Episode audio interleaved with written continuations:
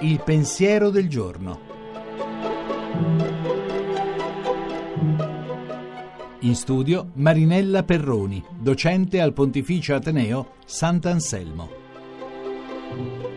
Recita il Salmo Chi è come il Signore nostro Dio? È una domanda retorica, perché il salmista prosegue poi rendendo lode a Dio per quanto è capace di fare.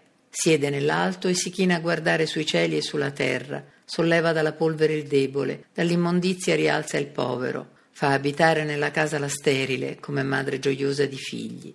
Ma forse, ora come allora, l'esperienza quotidiana non ci dice affatto che i deboli si sollevano dalla polvere, che i poveri risorgono dall'immondizia, che le sterili partoriscono senza difficoltà. E come allora, anche oggi, polvere e immondizia sono il pasto dei poveri Lazzari, mentre pochi epuloni banchettano allegramente. Forse, in questa nostra cultura occidentale, così smaliziata e cinica, una fede capace di credere e di sperare che prima o poi vedremo con i nostri occhi realizzarsi la giustizia, non è più possibile. Nel migliore dei casi proviamo a fare noi quello che ci sembra Dio tarda a fare. E allora ci occupiamo dei deboli, diamo da mangiare ai poveri, siamo perfino in grado di mettere in campo gravidanze assistite.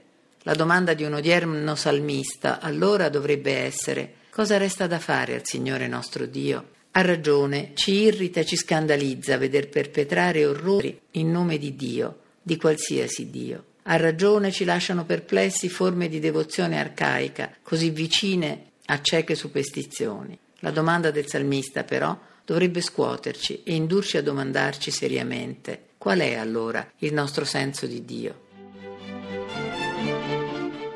La trasmissione si può riascoltare e scaricare in podcast dal sito pensierodelgiorno.rai.it.